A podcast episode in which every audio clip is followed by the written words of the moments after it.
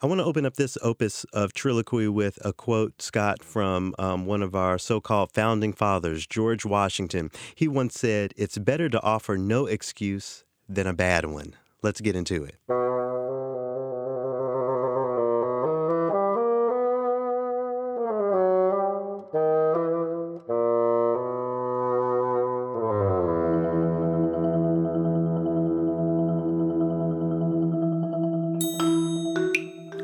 I'm Garrett McQueen. I'm Scott Blankenship. And this is Trilloquy, true and real stories from the fringes of classical music, the final opus of Trilloquy for Black History Month. I hope you've uh, learned something this Black History Month, maybe discovered something that you hadn't uh, thought of before. Of course. Yeah, it's been a great month with some really great guests. So uh, if you if you missed any of the Black History Month opuses of Trilloquy, I encourage you to go back and check them out at trilloquy.org. Also, some really great videos uh, cultivated uh, this month, including uh, an excerpt from Dream Variations uh, by uh, Damian Strange. And, and this week, um, uh, there's a video of an improvisation between Devon Russell Gray, a friend of the show, mm-hmm. and uh, today's guest, whose name is Davu Seru. What did you think about our conversation uh, with Davu as, uh, before we get into it? Davu is one of those sorts of people that when you sit down, there are no short conversations. Mm-hmm. You know, Davu doesn't speak; he elocutes. yeah, know, he he's very um, he he's telling stories in each answer, you know, and I and, and, I guess that speaks to the fact that he's a literature literature professor. So right, right, know. over at Hamline University, I believe. Right. So shout out to them, a, a, a local uh, university here to Minnesota.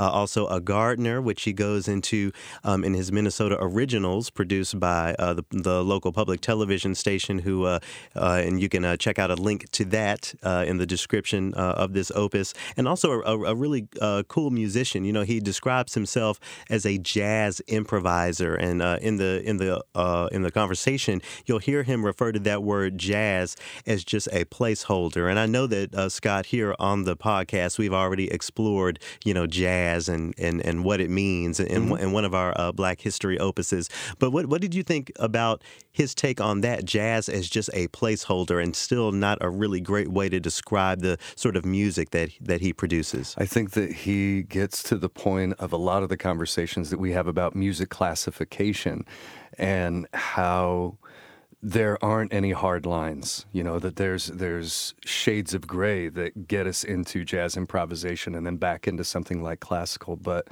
you know i uh, I, I think that it's good that he's blurring those lines. Yeah. And as much as we explore the implications of the word classical, the phrase classical music, he takes that a step further in questioning the implications of uh, the word composition, mm-hmm. how he composes music off the page, how his music is off the page. And I think that was another really interesting thing um, about the uh, conversation. Uh, one thing I want to underscore that you'll hear um, in, uh, in this opus, that you'll hear from Davu, is thinking about your own barriers to art. So I'll be the first to say that the piece of music that uh, closes out uh, this opus and the Black History Month opuses of Trilloquy, it may be pretty different for a lot of people. It may be even a little challenging for some people, but it's important, you know, to to discover and explore again your own barriers, our own barriers that set us apart um, from from new and, and different styles of music. This is where both Devon Gray and Davu Seru are in their life. This is everything that they have studied and played leading up to this moment. And watch the video because the communication that is happening between these two, I would. I would say is just as important as the communication and concentration that you might see people play in a symphony orchestra. They are making faces at one another. They're um, giving each other uh, physical cues as to where they are in this improvised composition. It's amazing to watch. Absolutely. And, and you, Scott, you really do a great job of producing and shooting those videos. Oh, so, thanks, again, uh, that's available for you at uh, trilloquy.org. Before we get into the conversation with Davu, Scott, we have to uh, rehash some of our previous drama. So, back on uh, Opus 37 of Trilloquy, Trilloquy, uh, which featured Sam Bergman. We talked for a little bit about a piece of music called the American Rhapsody, music of Samuel Coleridge Taylor, an Afro English composer, matched with the words of uh, George Washington. And this is narrated by Aaron Dworkin, the founder um, of the Sphinx organization based over in Detroit. I want to um, read the quote uh, that I started this opus out um, with again of George Washington. It, says, "It is better to offer no excuse than a bad one." So, um, and and if you want the real deep dive on this conversation, I encourage you to um, go to uh, Opus 37 of Trilloquy. I also uh, wrote about it uh, in my blog at garrettmcqueen.com if you want to dig through and find that. But I think it's really interesting for that George Washington quote um, to exist, considering what the American Rhapsody is referring to. So, Scott, you know, if you remember, it's about George Washington and how in his will he said that um, he wanted to emancipate um, all of his slaves upon the death of his wife, Martha. So, is that not an excuse? Should George Washington have just let go of his slaves? I mean, surely he had the power to, right? Why would he wait until his wife died? Well, because you know, I guess they had some work to do that he didn't want his wife to do.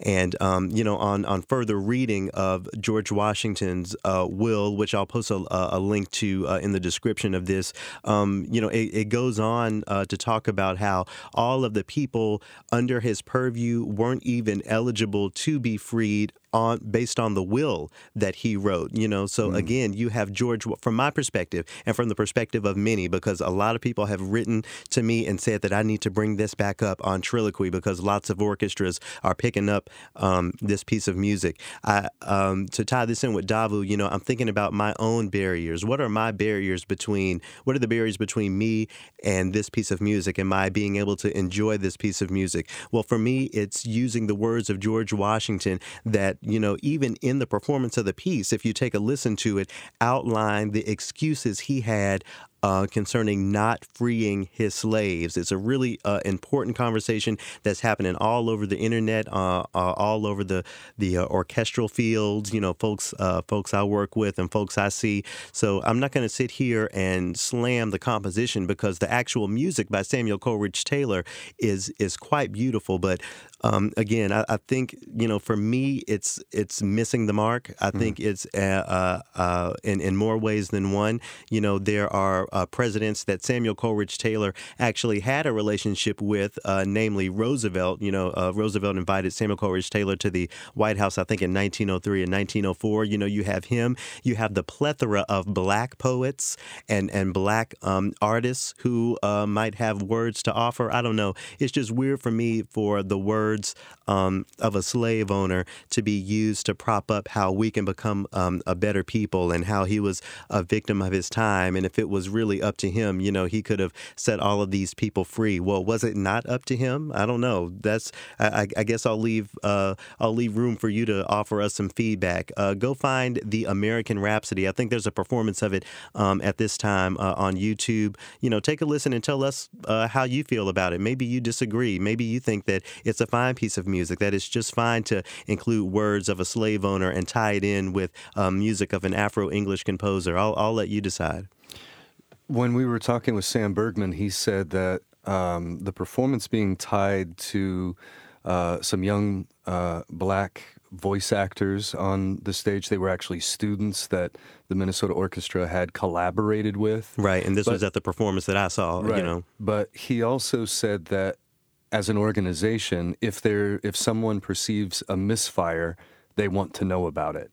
So, is there any way that these other orchestras that are including this in an upcoming season, is there any way in in your view that they can avoid a misfire by perf- and still perform the music? Thank you so much for that question. You know, because that um, that leads me down a, a number of holes, uh, rabbit holes, and, and, pathways. My short answer is that we always have to be vocal. That we can't be shy about reaching out um, to each other and reaching out to our local um, and national arts organizations and letting our perspectives be known. Mm. Um, I even said this on my um, personal Facebook uh, page. Uh, I think sometime last week.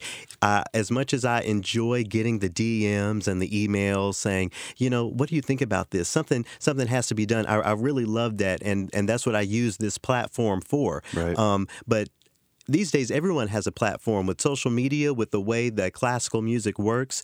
You have a voice and it is so important for you to speak up. So again i really invite you to uh, take a listen to the american rhapsody. Um, you can find it on youtube um, and and and let us know what you think. If you think it's great let us know. If you think it's horrible let us know. But don't just talk to us about it. Talk to your local organizations to make sure that your voice is heard and that more of what you think and more that what you feel in the world of classical music can make it through to the concert stage. And mm. I think that's my spiel on that. Again, if you want the deep dive, you can go check out Opus 37 um, of Trilloquy featuring uh, Sam Bergman. But uh, Scott, as a um, as a sort of transition, you know, I would like to celebrate um, Samuel Coleridge Taylor a bit. You know, again with this being the final um, opus of Trilloquy for Black sure. History Month, uh, an Afro English composer who really believed not only in his African heritage but in the fight for um, equality and civil rights here in America. You know, he was really a figure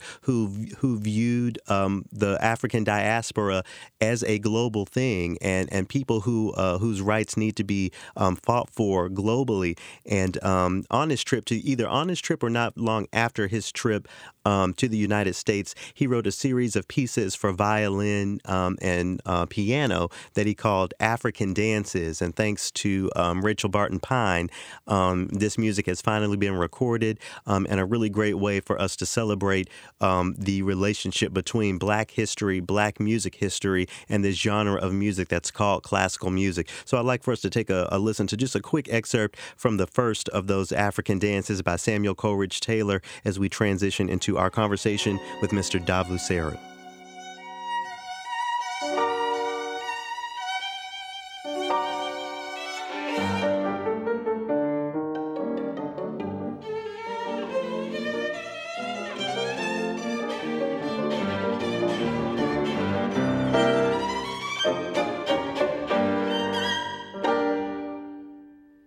Davu Seru, it is beyond an honor for you to be here on Trilloquy. Thanks so much for coming in today. Thank you. So, um, we were first connected at the um, American Composers Forum uh, convening um, some months ago, and uh, one of the first things I want to wanted to ask you was about institutional involvement in these large racial equity conversations. You know, it's one thing for there to be grassroots initiatives, but what are your opinions on large um, white-led institutions like the Really um, being a bastion for this sort of change because, you know, at the end of the day, we wouldn't have been connected without that convening after all. Maybe not as soon as we were anyway. Well, I think it's honorable to some degree. Uh, uh, that is, when practiced by the, the, the most uh, uh sincere uh, institutions out there. But I also think that it's, I mean, I think about my relationship to larger art institutions the same way that some probably have thought about some musicians have thought about their relationship to music industry. Hmm. uh, and so they can only do so much for me um, but they are the embodiment of you know capital. They sure. are the gateway. They, there is money. There are writers writing about it. There are venues. There are touring circuits. There are managers. And so uh, I'm going to be going and asking for access to those things as long as people pretend that they are there for uh, uh, those who uh, are, are, worthy yeah. Uh, and will show up to get them.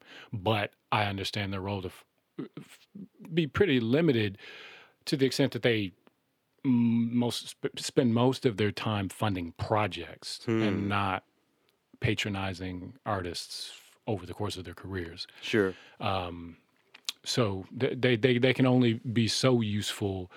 Really, it's about artists working to decide for themselves uh, in community what uh, needs to be done. Sure. Um, the institutions can support, again, projects uh, that we might take on, but projects really only lend to the production of shiny objects, and I'm only so interested in that. I want, I'm talking. I'm about practice and time, the yeah. time that it ultimately takes to to uh, uh, affect change in, in, in, ways that are serviceable. Yeah, so, yeah.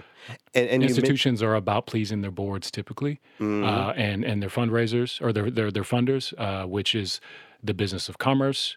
And so, I, again, as an artist, I can, I, that is a conversation that some people are supposed to have, not me. uh, sure. Yeah. Yeah, um, and uh, you know, and we're definitely going to talk about uh, the ways. You know, you use the word community, and and, and I'm really curious um, the ways in which you tie your art with community. But you also used um, the word access, mm. and Scott, that's something that we talk a lot about, especially as mm. an entry point um, into the arts. So um, I'm curious, what what was your, what was your entry point into the arts? Do you remember the first time you picked up an instrument, or the first time you heard sounds that were really interesting to you that you wanted to be involved in? Interesting point, because I'm currently developing a piece, uh, and I've I got Kenna Cottman, the wonderful uh, Kenna Cottman, to agree to uh, participate on it with me. Uh, I'm developing a piece that'll premiere in June that is paying homage to an aunt of mine who was not a biological aunt. Uh, nor an aunt through marriage. Uh, she was brought into the family vi- uh, via my grandmother, uh, who was an uh, immigrant to the Twin Cities from Iowa. Mm. Came here after the Second World War, and eventually was in a girls' home because the fa- you know the, the the kids were were homeless uh, and on the streets uh, of Minneapolis and got swooped up by the social, you know, the by the state and put into homes. And my grandmother met this woman named Phyllis Austin, uh, who you know hipsters would call a folk artist. Okay, you know, uh, Phyllis was uh, uh, was our babysitter. Phyllis would collect bags of you know, uh, a newspaper wherein she had news clippings and stamps and crushed eggshells, and she collected glitter and yarn and pipe uh, cleaners. Yeah. she would make things, including uh, sort of cards commemorating holidays and birthdays and things for family. She would take uh, and copy an image, mimic an image uh, from a magazine or a newspaper of praying hands and paint them black mm-hmm. or brown, excuse me uh, for black people. And she was the first I'd ever uh, identified. Uh, it was through her that I ever identified as an artist first oh, as wow. a child. And so I thought that I would be a painter for the rest of my life. Mm-hmm. And Phyllis uh, is is the reason for that. I started playing the drums one cold and ugly winter uh, because my stepfather, who was a dope dealer, exchanged for some a drum kit. And so there were drums in my house all of a sudden in the early 80s, and they were sitting behind the dining room table in the apartment where we lived above Aunt Phyllis and my Uncle Jamie and Georgia. The these three elder queer folks who were uh, a literal foundation in this case, since we lived up above them mm. uh, in this duplex, uh, and central figures in my family, uh, especially when it came to the kids. And so Phyllis was my entrance into the arts, but it was again through a kind of you know technocratic. I'm good at this particular skill. Uh, oh, look at how well I render this image, represent this this mm. likeness, um, and how well I'm able to articulate and connect with family and community through art. Because again, her audience was limited to family, sure, and friends. It was not. She had no ambition to to to hang in, her works in a gallery anywhere. Uh, and so now, though, I'm developing a piece. I'm taking it into the the high art world um, as a as a as a way to remember uh, uh, Phyllis Austin. Uh, and that uh, and, and, her role in my life as an artist, uh, who is becoming more and more, oh, get, be, being made busier by institutions as I as I you know move into the second half of my career as an artist. Sure it's you know what an origin story and you know what comes to mind you know back to my initial question about institutional involvement um, certain institutions not being able to understand um, the implications um, of a journey that starts like that. What comes to mind immediately is uh, Jay Z. Mm-hmm. And there are certain folks in the media that just don't want anyone to forget that, you know, he sold drugs once upon a time. But that origin story um, is very important to his journey and what it means for him to be the artist that he is. I'm, I'm wondering if, if you think of your journey in a, in a similar way at all. Well, Horatio Alger's The Rags to Riches tale, Benjamin Franklin did it. Booker T. Washington did it. everybody now with this who reads a self-help book that's on the hmm. whatever whatever times uh, uh, uh, uh top you know bestseller list right yeah, uh, yeah, can can aspire to the same mm. the bootstrap thing yeah uh, yeah i mean i suppose i defied the odds in my life i've sublimated i've gone from you know uh, uh, uh d- destitution to to some degree of success i guess. Um, some of your audience might not know that i'm a professor of literature by day uh, at, at, at hamline university. And uh, the rest of the time, I'm when I'm not fathering, gardening, husbanding, uh, when I'm not teaching or being a scholar, I'm I'm composing music. Um, because otherwise, I feel like I mean these are generative practices. They're about um, live life. Yeah. The opposite of what I was. I spent my childhood uh, uh, uh evading. sure, sure, sure. So, um, I yeah, there's I, I would I, I I'm grateful I'm grateful.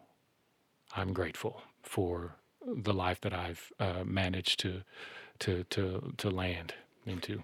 Uh, this month um, on Trilloquy with our, our guests for Black History Month, you know, in addition to learning about who they are uh, and their art, uh, I have personally, I can say, I've been uh, given the opportunity to get an inside look at some of the Twin Cities black communities. Mm-hmm. And, you know, mm-hmm. before moving here, I, I, I, didn't know that the Twin Cities, that Minnesota would have a black community, much less black communities. And the one um, that you come from um, maybe is a little different than uh, the ones that have existed historically here in St. Paul. You're you're from across the river over in Minneapolis. I am, and my my relationship to the the Rondo historic Rondo community is is uh, uh, distant, so mm-hmm. I won't try to speak uh, of it. I, I, mean the the major say uh, uh, point on the local timeline for Rondo is the displacement of mm-hmm. the community uh, that the interstate uh, caused. Uh, but there was also displacement in North Minneapolis that we don't talk about very much. Where you're from? Where mm-hmm. I'm from. My family landed in uh, again North Minneapolis after the Second World War, and it lived really close to what was called Sixth Sixth Avenue, which doesn't exist anymore, but was considered the the the Negro Vice area. Hmm uh, in the of the near north side, just northwest of downtown Minneapolis. Uh, there was a uh, a cushion of industrial, you know, junkyards and such between the neighborhood, uh, which sort of in local the local imaginary begins with the Sumner housing projects and Sumner Field, uh, which had you know a Jewish community uh, that was replaced by a black community, and then a Hmong community. Mm-hmm.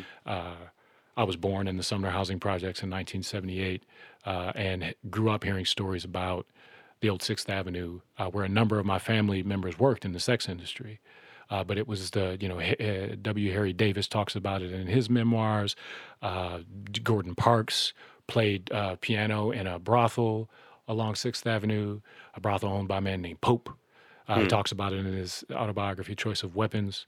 Um, it's a you know it's it's a it's a it was where uh, you know there's a some sociologists who refer to these kinds of neighborhoods as interzones. They are you know by and large black identified, but places that draw white people sure who have some interest in vice. Mm.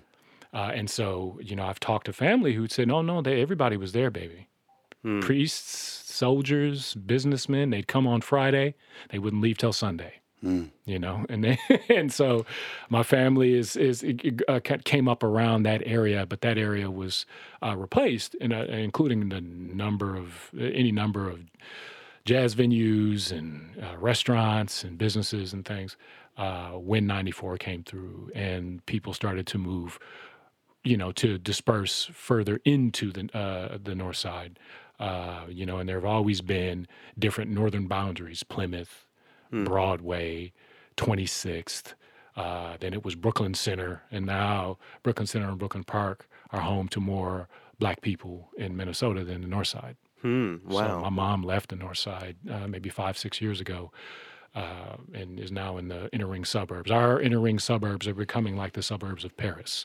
People have decided they want the city back, people who left. Uh, and so our poorest people are being pushed to the inner ring suburbs. And so North Minneapolis, the North Minneapolis I grew up in, is cha- has changed a great deal, uh, and uh, much of it much of it has moved on. I wonder if your uh, development as a as a musician and as an artist growing up was impacted by that that continual shift. Were were there resources that slowly went away, or maybe resources that slowly came into the picture? How how how was your development impacted by that? So. I mean, before we started the interview, we were talking a lot about Chicago because Chicago has left a, a, a, a great mark on the Twin Cities, mm. the culture of Chicago, people who came from Chicago. Uh, in the 80s and 90s, along Plymouth Avenue, which again at that point was the sort of northern, northern border I suppose Broadway was. Uh, there was a, a, gap between them. Uh, there were a number of black owned businesses along Plymouth Avenue. We had a roller skating rink, we had a grocery store, we had a law office. There was, you know, famously, there's the funeral home, which is only is one of two businesses that exist from that time, extant from that time. A funeral home, which is it's in its third, I think, uh, uh remodel and expansion, mm. right? The funeral home, and then the Elks Club would be the other and it is a Black Elks Club, one of those minority of Elks clubs that sure. the country uh, uh, uh, can lay claim to. My family were members of the Elks Club. The Elks Club is where you would go to drink as a black person who wanted to drink around other black people, uh, who was barred from doing so. Uh, in the other venues, or uh, literally through a kind of Jim Crow light, or because there were no black owned bars until much later when Cassius opened, I, think, believe it was Cassius Bar. Um, there just weren't places for people to to to convene. So my much of that early, what I'd call nostalgic sort of Plymouth Avenue, the black-owned businesses, that would start to dwindle in the early '90s as the gangs and the police laid claim to the land, uh, and the rest of us became civilians uh, uh, in a war zone. And you and you put them beside it. You said the gangs and the and police. the police, yes. One was policing the distribution of, of crack cocaine. The other was policing the distri- the protection of property. So they were protecting property. And so then some of us were were civilians. Uh, I was a little boy, uh, coming of age in that time, and had the one goal of getting out of the neighborhood by the time I was able to at 18, and I did. I left. I got out. Uh, it was too, it was too much, and I needed to find.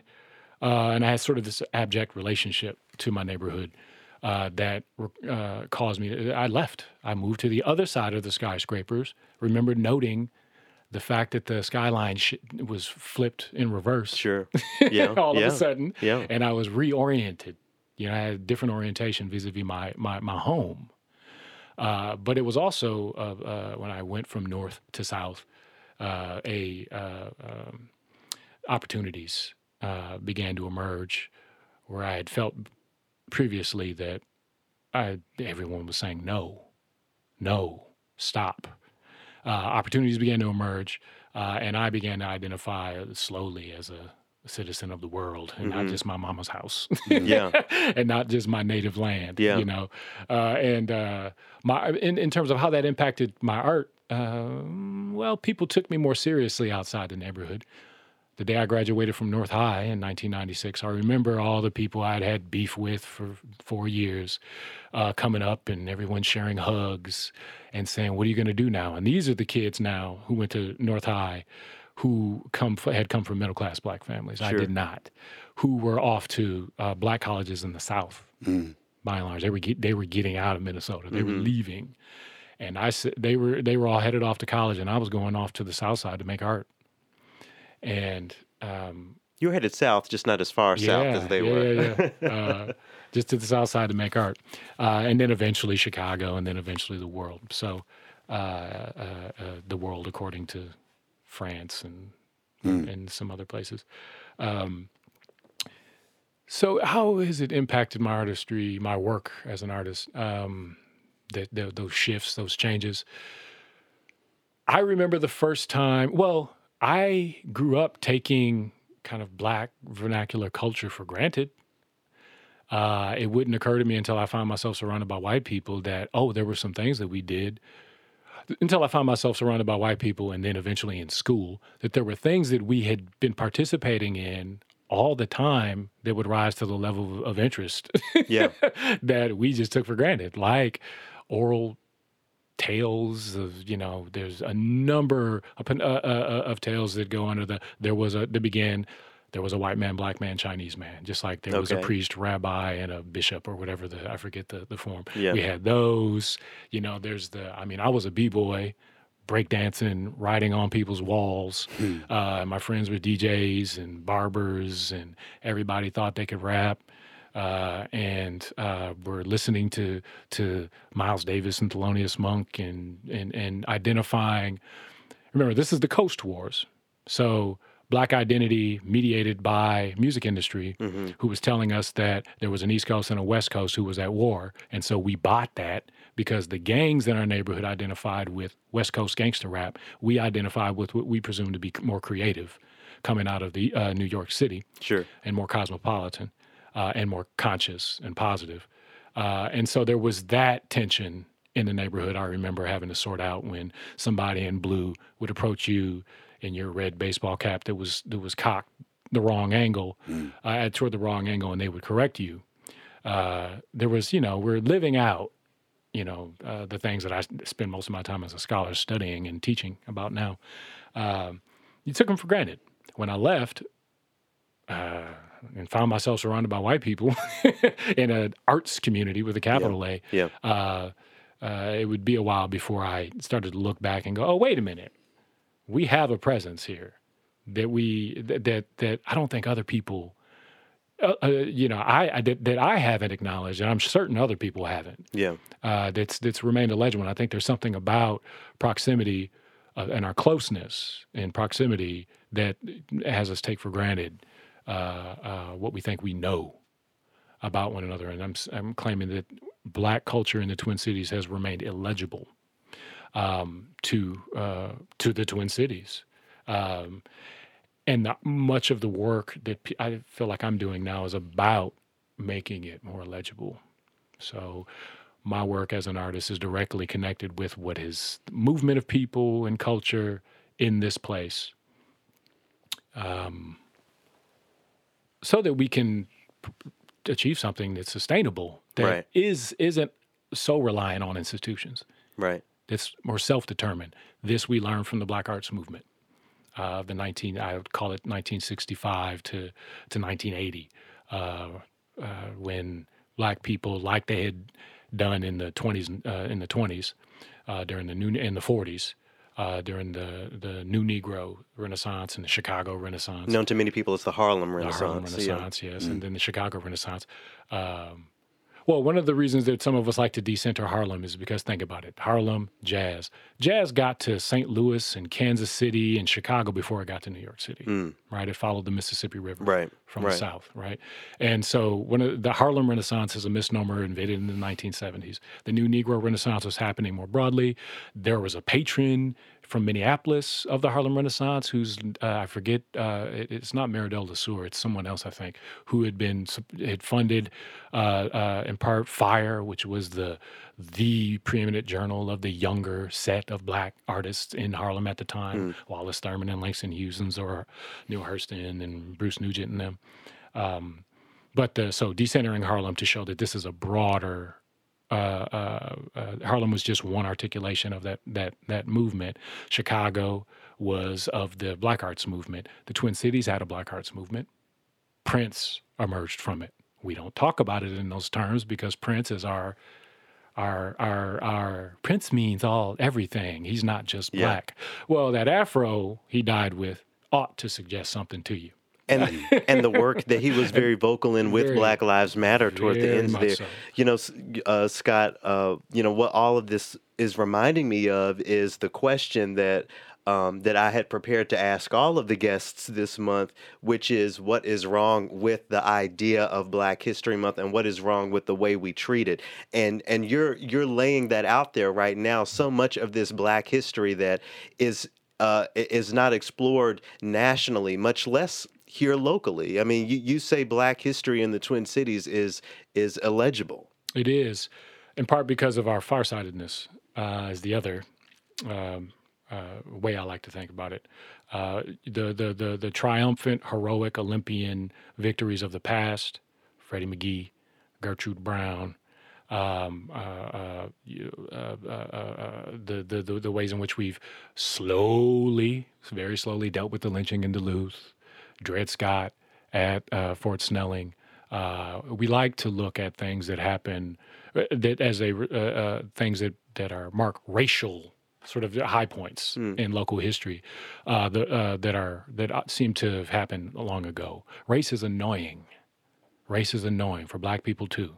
We mm. don't, you know, race is annoying, and so there's a people don't like to talk about it or deal with it, uh, except for to put the onus on Black people. When, as Du Bois said in Souls of Black Folk about the Negro problem, I don't have a problem. Yeah, the Negro problem is a white problem. It's not mine. You know, it's it's it's no. You need to deal with race uh, as, as, much as we talk about it. You need to deal with it uh, uh, as well. That is the the person who is charging us with being overly conscious of race or or whatever, overly conscious of what it means to live in this body in this place. Sure, sure. Um, and so, uh, yeah.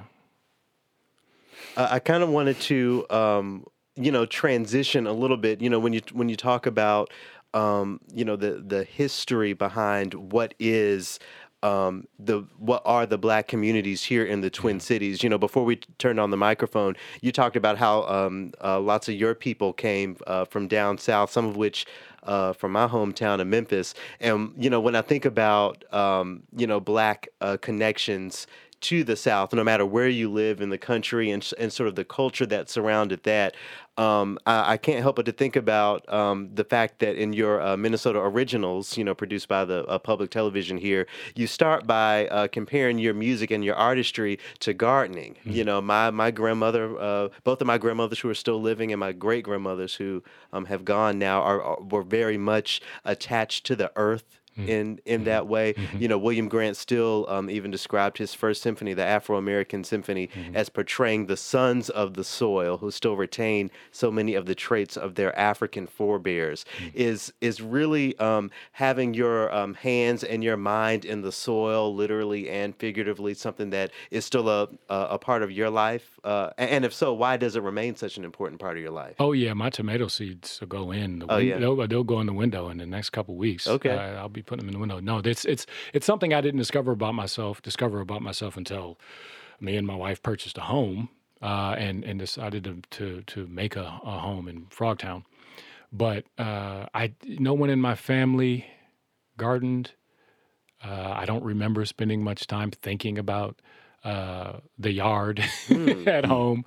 I did, however, grow up again. I'm I'm I'm I'm I'm I'm looking back at my own innocence at a time in North Minneapolis's history when it wasn't an odd thing for a black kid to walk, uh, you know, kind of cover a 20 block radius uh, uh, on foot with your friends or on bikes that, uh, uh, that would include Theodore Wirth Park. And we'd go into the woods and poke at sunnies and bluegills in the stream over by the Glenwood Inglewood water filtration place across from the lake.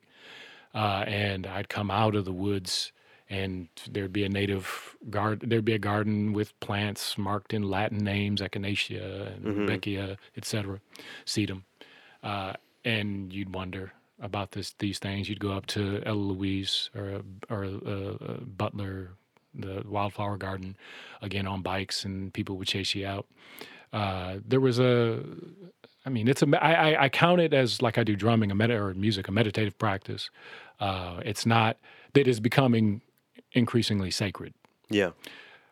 My family's relationship to land, I only recently learned something about, and that is the family who's still in the South, in the Memphis area, sure. who, going back to the Civil War, have been sitting on hundreds of acres of land uh, that their great their grandfather began to uh, my grandfather's grandfather began to accumulate yeah. after the war, uh, and the young people don't seem to want anything to do with it. There are a lot of elders around in their 80s and 90s who are sitting on the land, yeah. waiting for folks to come back from the city to take responsibility for the land that their family toiled over, uh, but the land that they own that kept them, mm. kept them from, as my grandfather would uh, put it, from book debt sure. save them from the kind of book debt, uh, that relationship to sharecropping uh-huh. that uh, is so familiar to so many families who eventually left right. and came north. Right, right. Yeah, some of mine included. My my grandmother tells stories about uh, sharecropping and uh, and about the money that their family did not receive in the process, and and how that had um, an effect on um, their relationship with that land, and why I don't have any sort of um, relationship with it. Um, but but again, thinking about uh, the garden, mm-hmm. the land, the soil as that metaphor. So much planning, so much practice. Uh, you know, I don't have much of a green thumb, but it seems like so much planning and practice goes into it. And I find this interesting um, paired beside um, your music that, by and large, I feel like you described uh, you describe as improvisatory. Oh yeah, you know, certainly. Yeah. The the sort of you know the relationship between kind of going with the flow musically, but being very well planned um, on the other side of things. I'm an improvising composer. I've embodied, you know, I'm only 40, I'll be 42 in a couple months, 42 two, two years old, but I've paid attention over the course of my life. Mm-hmm. I've tried. And, and I carry some things with me that as I'm improvising, uh, as I'm composing, uh, are worked out in real time. Uh, we, that time wherein we attend to the present moment as much as we can. Mm-hmm. Uh, composition, for posterity's sake, is of some interest, but performance is everything for the work that I do. Mm. Uh, I am not a page comp- a composer for the page. Performance is everything. Uh, it is ritual practice as much as it is uh, commerce mm. between audience and performer. Uh, we insist that it be. We insist that it be. That's how it is. Mm-hmm. Yeah. Otherwise, it's just oh, you're a musician like the rest of them, competing for the same in the same gigging economy that the rest of them are. And I know some of us are oriented a bit oriented a bit differently, mm. uh, and we take seriously things like uh, these life affirming uh, processes like gardening. Yeah. Uh, that are uh, uh, sometimes that we can invite people into, so that we can figure out where we've been, where we're at, and where we're going. Mm. Ward off the hellhounds and all that uh, uh, in the process. Mm. I am not a page. I love I love that phrase. I'm I'm I'm going to use that again because that's that's really important.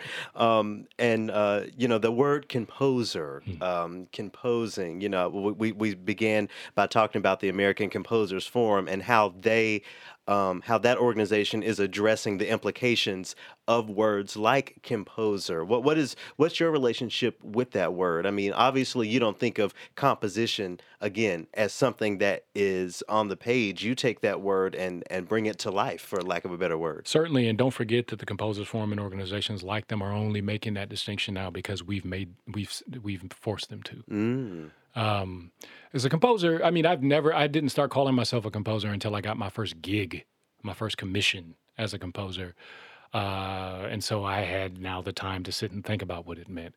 Uh, as an improviser, you know, among improvisers, we consider what we do to be composition yeah. and spontaneous composition in real time. Again, we are the our, the the the archive of of uh, music history. Yeah. Each each and every one of us uh, who conjures some bit of it for the, uh, whatever the occasion, you know, for the occasion. Yeah. Um, and composition as it relates to so-called classical music and so therefore somebody's theory of civilization that doesn't include difference but the city of god idea the, the wherein we're all we're in this walled city where everything is provided for and all we have to ha- have to do now is contemplate the the the, the wonders of art hmm. right for its own sake devoid of difference the kind of difference that causes anxiety the kind of difference that caused T.S. Eliot and Ezra Pound and and uh, the Iowa voter uh, so much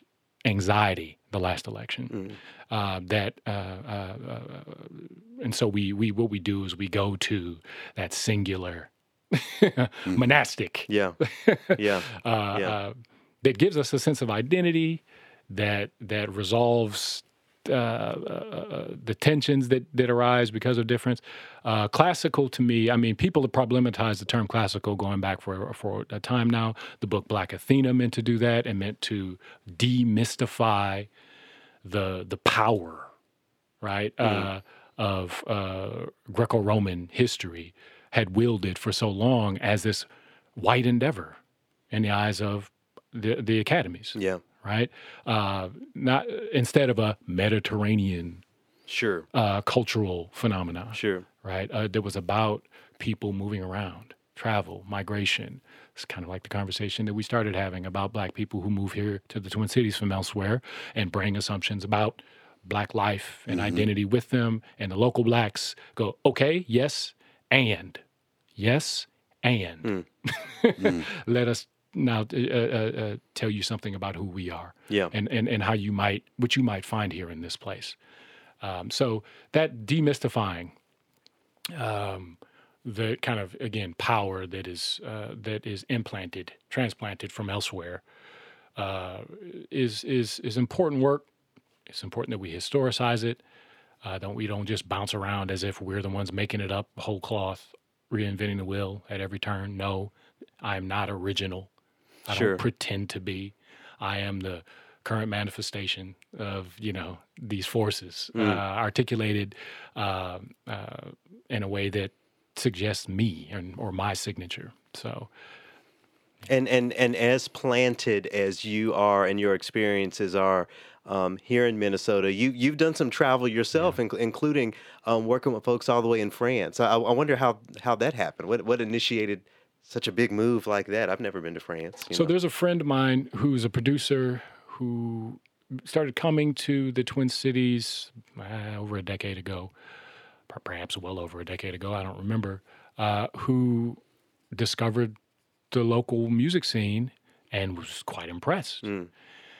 And decided because he was coming back because he had a, a child living here, uh, he'd be coming back periodically. Well, why not get involved?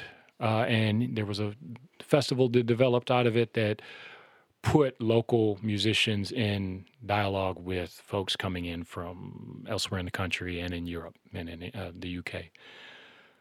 I received a grant uh, that was wherein I'd been recommended by another black musician on the scene uh, for a grant. And they asked me, what would you do with it? And I said, well, over the years, I've played with a number of musicians, uh, European musicians, European musicians who, after or during the 1960s, in response to the Black Arts movement, in response to Albert Ayler and John Coltrane and Alice Coltrane, et cetera, had to figure out who they were, yeah, where they lived. And so there's this thing called free improvisation, which some people know about. And groups like the Spontaneous Music Ensemble uh, uh, and AMM are representative of that that that that that uh, type.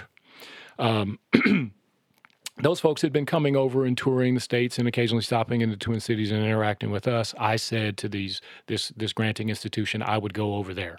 Yeah. Now, now that I can afford it. Mm. And so they so they said okay, signed signed off on it. And I called my friend who had uh, uh, been responsible for the festival here and said, hey, I'm coming over. I got money. You don't have to pay for it.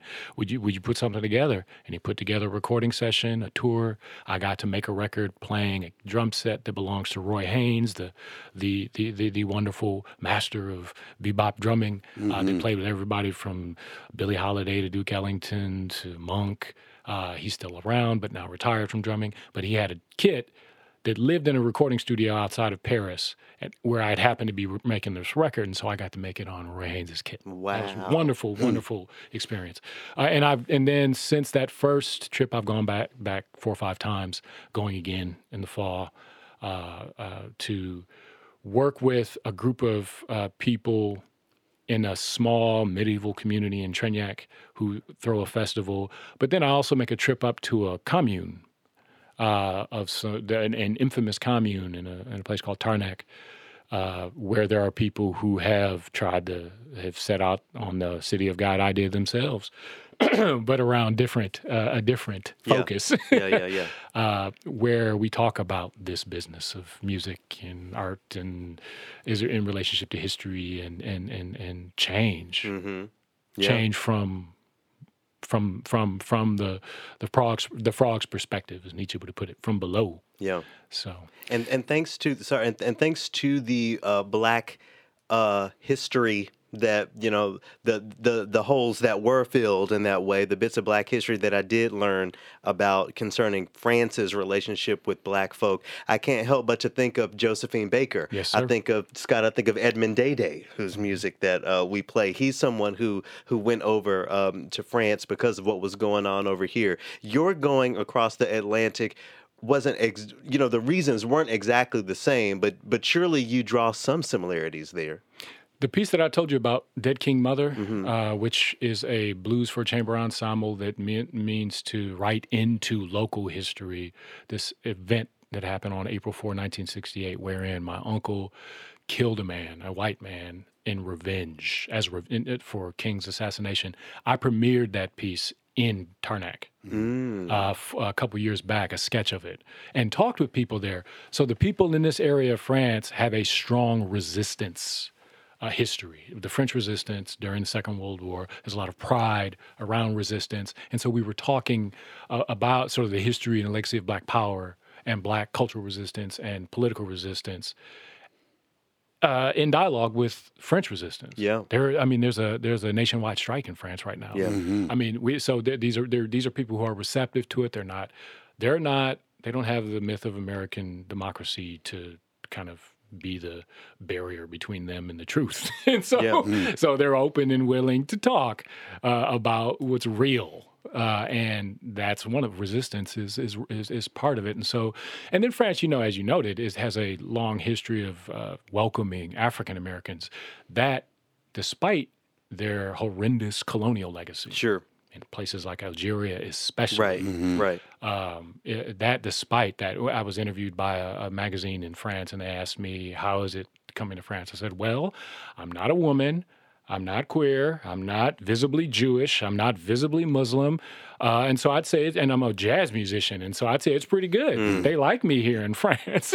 yeah. Can we talk about that word a little bit? About the separation between jazz musician, classical musician, yeah. and how mm-hmm. that term jazz musician can kind of have like an othering effect. Yeah. So I, I, I use the, uh, uh, it's a placeholder, jazz. It is a marketing term uh, that has was cemented uh, sometime around the time that Jelly Roll Morton and Alan Lomax got together, and Alan Lomax, in exchange for a bottle of whiskey, uh, told Jelly Roll Morton to play piano and tell him stories. And he told him stories about Storyville and New Orleans, and he called it jazz, and he explained that it, what it meant in the context of the sex industry. Mm. Uh, and so it stuck. And some people don't uh, uh, talk about it in terms, black people in particular, don't talk about it in terms of jazz. It's just one facet. It is one of the genres of great black music. Yeah. Um, and so when classical people talk about jazz, I've, in, to, or when they've spoken with me about it, I've heard them refer to it as the genres, the types. Again, difference. Mm. What we're about, what they would claim to be about, is something more objective and universal that draws from all music, whereas jazz is this drew from simple pop song forms, blues, uh, ballad tradition, uh, Anglo ballad tradition, uh, in order to generate. Well, back in the, uh, uh, uh, the during the, Rena- the, Harlem Renaissance in the, the 40s and the, the, period of the Second World War, pop music, mm-hmm. mm-hmm. popular yeah. music that young people might consume. Mm. Right. Um, those of us who are students of that and are the legacy of that identify with it as high art. Uh, uh, of the of the uh, the stature of of a uh, classical, so-called classical musician. I also, though, I wouldn't, you know, I don't want to pretend to have been uh, uh, always woke or hip, the old, the old sure. woke. um, had to encounter thinking of myself as inferior, as a as a, a, a someone playing uh, traditional music, uh, surrounded by people who were playing, again, music that they would claim to have been more objective. I right. was uh, enamored with modern classical music, composers like uh, Xenakis and Feldman and Cage oh, wow. uh, and Stockhausen and, and, and Lachman and all sorts of people uh, for, an, uh, and I still am to some degree. Uh, but, and you take the concert with Sun Ra and John Cage as a perhaps a, a representative anecdote of this struggle. Those these were two people who thought of themselves as equally brilliant geniuses who went along with the gig for the for the because it was a pay date and yep. they they they had this sort of kind of provisional respect for the other yeah. but really didn't take one another seriously when they parted they was ah, i'm going to go back and do my thing and they can i'll let cage i'll let ra do his thing and we'll agree to disagree. Yeah. And and i can't help but to think about that situation um you know uh, that sort of collaboration fitting under the umbrella of quote unquote classical mm. because mm someone on the stage mm-hmm. is white. I'll just mm-hmm. say that. You know, I, I think about mm-hmm. the relationship, you know, Duke Ellington's name has come up a lot. I think about the relationship between Ellington's music and Gershwin's music yeah. and which of those two composers we put into the classical into quote unquote category. One, yeah, which one gets into our playlist. Right, exactly. And and and how how that uh, perpetuates ideas surrounding um, uh, the the perceived differences in those genres, and you know, if you want to even go further, where that music is performed. Uh, Gershwin is in the concert halls. Ellington is in the speakeasies, and, and and maybe not so much today. You know, his music is being respected more. But again, it's important to acknowledge that history and that historical uh, relationship as it applies uh, to this topic um, specifically. I mean, do you? I, I, wonder if you consider that a bad word because you know, jazz improviser. I feel like is a phrase that I've heard you um, use when you're identifying it yourself. Is, it, it yeah. only as a placeholder. I, I, I, mean, I, it's convenient. That serves other people, not me. Yeah. term. Uh, I don't. But also, I spent a lot of time trying to. I spent a lot of time arguing with my elders uh, in my head from the uh, coming out of the Black Arts movement who were trying to evade the term because they thought it was racist. And I thought, well, no, claim it because I, as a as someone who comes from blues people, as Baraka would have said it, LeRoi Jones, aka Amiri Baraka, I, I'm and someone which is to say someone who's not repressed hmm. and is, is not worried about uh, the sins that my family has committed by, you know, uh, uh, working in the sex industry uh, or being impoverished. Mm. Um, that legacy, that part of the music's history is absolutely essential in terms of it, the music's authenticity for me. Um, it's one thing, you know, Dave Brubeck, jazz goes to college. Uh, and sublimated, so it's somehow better. That's the same thing people said about Ellington. Sure right? Sure. And he played the jungle music card too. Mm-hmm. mm I mean, and, and but but or black classical. So it's not just jungle music; it's black classical. Eh, stop with the name calling. Mm-hmm. listen, and when you find yourself alienated, go listen to something else.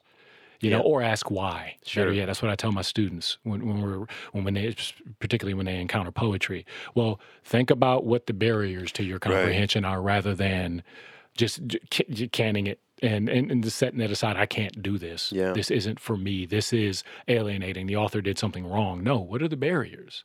What are the barriers to you in particular, uh, en- engaging with this this thing that you're too too quick to call a name? Yeah. To put so you can put it somewhere. Right. In the right. order, in the grand, the great chain of being. Where does this thing fit? Uh, and and and when black people, uh, when black people's signature is on it, it tends to fit in a very specific place in this country's uh, uh, in this con- that this country has provided for it. And that is that, that's a conversation we could go in forever because right now when you say that, I'm thinking about the latest Grammys in which um, Tyler the Creator won uh, Best Rap Album, but it wasn't really a rap album. It was music that they couldn't really categorize. So because blackness was attached to it, it was a rap album.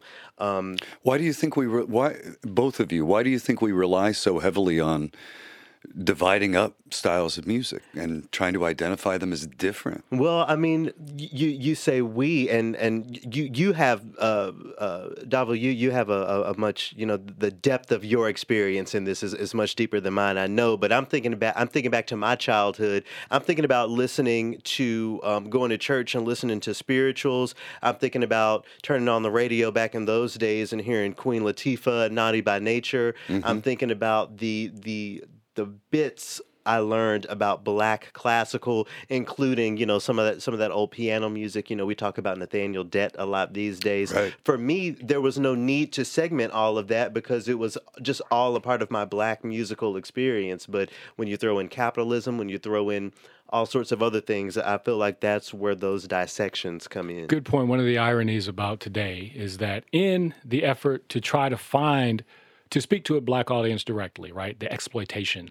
of the after the 60s we got a black radio station out of it right KMOJ radio uh, which used to uh, operate out of the housing projects on the north side mm. was the radio station I grew up listening to people ask me did you grow up with music in the house yeah on the radio mm. We danced to the radio in the house. You turn it up, and it was the only radio we listened to.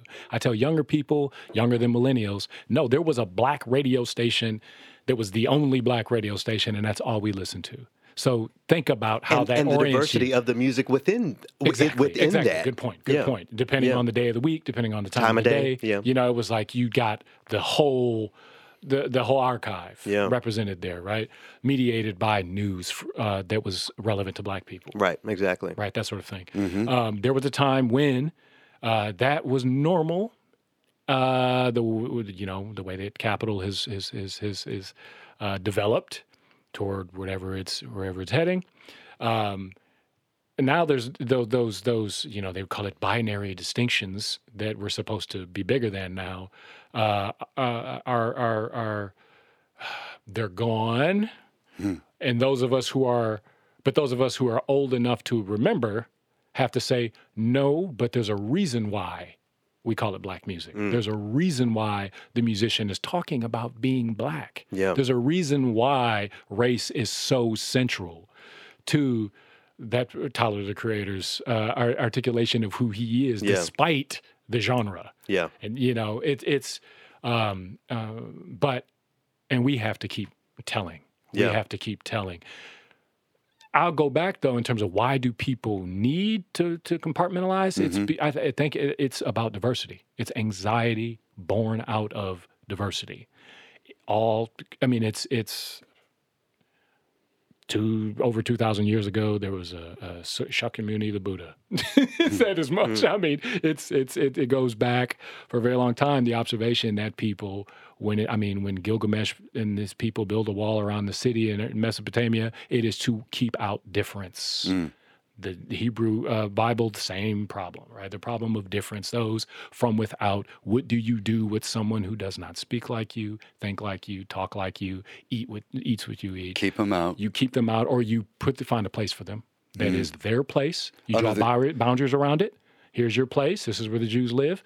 For now, then it'll be St. Louis Park and New Hope. But for now, it's the around Sumner Field right? We'll tell you when you can go, mm. right? It's you draw boundaries around it because it makes you, the part one in power, more comfortable. Under but the guise of safety. But but to bring back that metaphor of gardening, there are walls that are built built to protect what's inside. You know, you yeah. don't you don't want Good rabbits point. eating up Good your point. tomatoes. That dynamic that there's a dynamic tension between the two. Good yeah. point. I'm yeah. glad you said that because I don't want it to sound as if uh, there is only one uh, uh, uh, way to think about this. I think it, yeah, the walls, the oh, what's the the, the fences make good neighbors? Uh, uh, uh something like Frost that. Frost or somebody, Robert Frost, I believe. Uh, Over in my neighborhood, that's the case. yeah, that, you know, yeah, indeed. I, I, built a fence in my backyard when I started gardening, and my neighbor stopped talking to me because he assumed that it meant I didn't want to talk to him. and I said, no, I just want to occasionally be able to sit in my fake Adirondack chair because I can't afford the real ones, uh, and and sit without being stared at all the time. Sure, sure. Well, uh, I'm, I'm, not going to ask you to categorize the music yeah. that uh, of yours that we're about to hear, uh, but before I ask you to to describe it, I kind of want to loop all the way back around uh, to the first thing we were talking about institutional involvement and Scott you know you asked you you've asked um, you asked Paviel you know about the way our institution you know sure. is, is seen in those circles I, I wonder if you uh, would ask Davu the same question yeah there's um, you see there's I think there's a um, misconception that public radio uh, has an, an openness to all. And yet I'm finding out through, uh, through being part of this podcast that there are certain people and indeed segments around the city that do not feel included in you know that the, uh, or that it's I don't want to say that it's not necessarily a welcoming place, but that NPR has not given attention to certain corners. Do you find that? Did you feel it? Uh, I, I, would say yes, and it's not just black people. Uh, it's also some a, a, large number of white people. Hmm. Um, hmm. And and I say that as someone who listens to public radio. Sure. Yeah. mm-hmm. um, and I'm not sure what's to be done about the matter. I when you listen to KMOJ radio, you hear people who sound like you, who in some cases might think like you, in a lot of cases don't, mm-hmm. uh, talking about things that seem to have a direct impact on you. Uh, I'll take my one swipe at uh, my favorite radio station, Minnesota Public Radio, and say that they don't talk about tote bags and coffee mugs or wine, uh, book clubs and wine. They don't talk about those things, um, and so they, they, they talk about things that again that that matter uh, to people with less leisure time. Mm. So, and you know, as a you know, as a black person working for an, uh, an institution like this, I find it to be my responsibility to make you know what we're producing um, as broad as we can and, and, not necessarily as broad but just making sure that i'm not forgetting about the communities that aren't always centered mm. in the production of of the things that um, happen here. And um, including this conversation um, davu this is, has been really phenomenal. Go ahead. Yeah. Thank you. And i would just say that you and i garrett uh, our presence here is an indication of the fact that you and I are bicultural. Uh, we have done more work hmm. to come to this y'all's way, right? We've had to do more work to come y'all's way. Uh, and so we, uh, but that means that, you know, oh, maybe we shouldn't have black people on because black people don't listen. No, some of us know your world as well as we know our own. Right. And so, you know, it, it, no, we're bring us on because we know that world too, and adding us to the conversation, uh, uh, I think helps keep helps to keep us all honest. Yeah. Uh, talk to us about this music we're about to hear. So I'm going to play some drums, and Devon Gray, my, my, my good brother from Rondo, uh, I live in Frogtown. We're just across University Avenue from one another. Uh, he's going to uh, play bassoon. We're going to uh, improvise. Uh, based, the, I guess the the text, the score, the page would be the relationship we've developed over the last handful of years as individuals, but then also our, our, our pedigrees as trained and untrained uh, uh, listeners. Yeah, again, you are not a page. I am not a page. Word. I think that's what I'm going to call this Word. one. Not a page. yeah, I'm. I am not a page, as as Davu just so beautifully said. I'm going to live with that. Shout out to Alan Page. Now. Shout out to Alan Page. Davu, thank you so much. This has really been great. Thanks, thank, Davu. Thank you.